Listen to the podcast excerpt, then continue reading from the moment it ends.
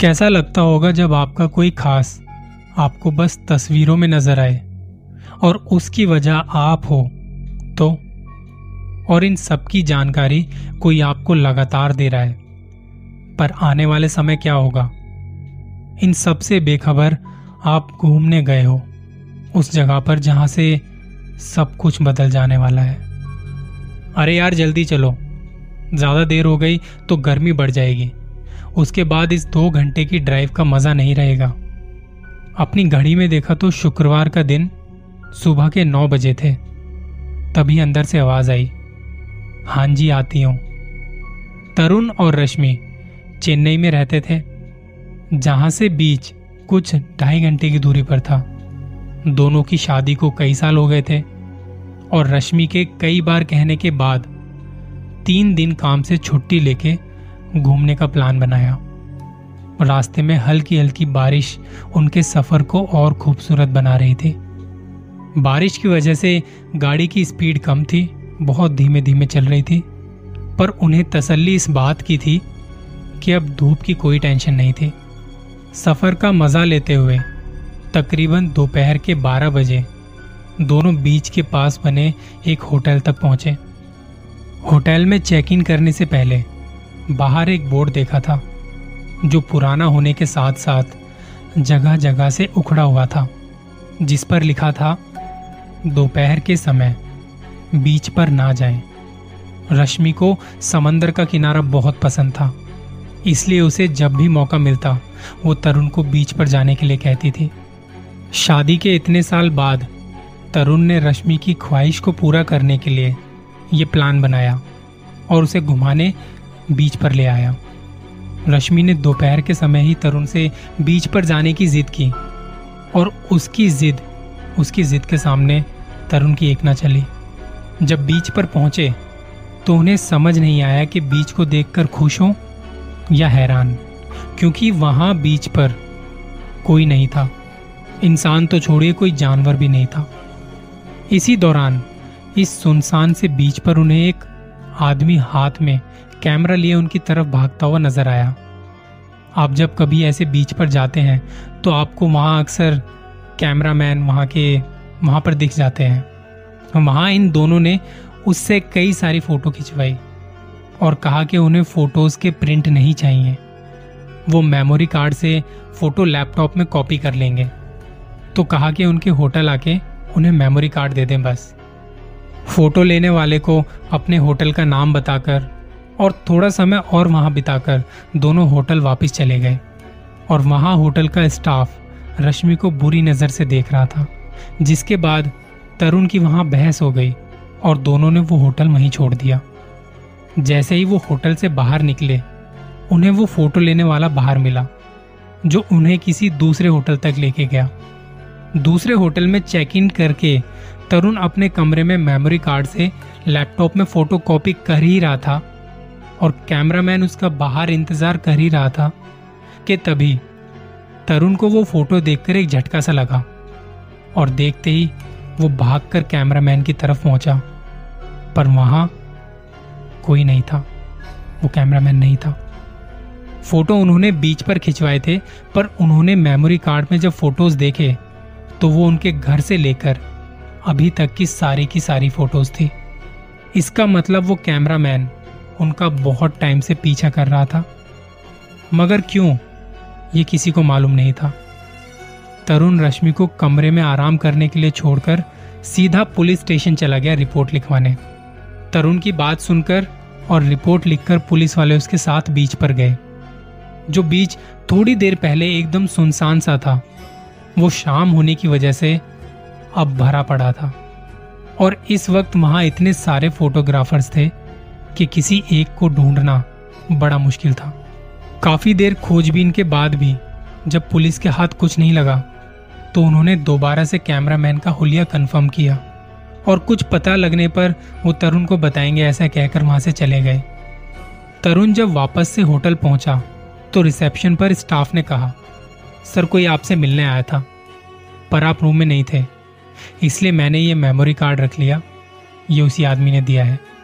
तब तरुण के दिमाग में एक सवाल घूम रहा था कि अब इस मेमोरी कार्ड में और क्या होगा? मेमोरी कार्ड लैपटॉप में लगाने पर जो तस्वीरें दिखी, वो देख उसे यकीन नहीं हो रहा था कि वो क्या देख रहा है। ये सारी तस्वीरें थी उसके होटल से निकलकर पुलिस स्टेशन तक जाने की, फिर वहाँ से बीच तक जाने की, वहाँ से वापस होटल लौट आने की और रिसेप्शन से मेमोरी कार्ड लेने तक की। सारी तस्वीरें थी उसमें। और एक आखिरी तस्वीर वो थी, जहाँ वो अपने लैपटॉप में इन सारी तस्वीरों को देख रहा था। उसे शक था उसी फोटोग्राफर पर जो बीच पर मिला था। ये फ़ोटो वाला उन्हें दोपहर के टाइम मिला था, वहाँ बीच पर। इसलिए वो उसे ढूँढने अगले दिन, दोबारा उसी वक्त वहाँ बीच पर पहुँचे। और आज भी वो बीच बिल्कुल ठीक कल की तरह सुनसान सा था। थोड़ी देर बाद तरुण को वही फ़ोटो वाला दूर से उनकी तरफ़ दौड़ता हुआ नज़र आया। अरे सर, बिना बताए होटल छोड़कर कहाँ चले गए थे? ये लीजिए आपकी सारी फ़ोटो। इस मेमोरी कार्ड में है। आप कौन से होटल में है, बता दीजिए। मैं वहाँ शाम को आकर आपसे ये पेन ड्राइव ले जाऊँगा। तरुण उसको बातों में उलझाए हुए था और थोड़ा दूर जाके उसने पुलिस वालों को फ़ोन लगा डाला। वो भाग ना जाए, इसलिए उससे लगातार बातें किए जा रहा था। तरुण को इस बात की तसल्ली थी कि अब पुलिस आएगी और इसे पकड़ लेगी और मेरी टेंशन खत्म। अब पता चलेगा कि वो ऐसा क्यों कर रहा था। थोड़ी देर में पुलिस वहाँ आई और उसे पकड़कर ले गई। जाते जाते तरुण को कहा कि आप होटल जाइए, हम पूछताछ करके आपको बताते हैं। तरुण वापस से होटल पहुँचा और वहाँ उसका कोई इंतज़ार कर रहा था।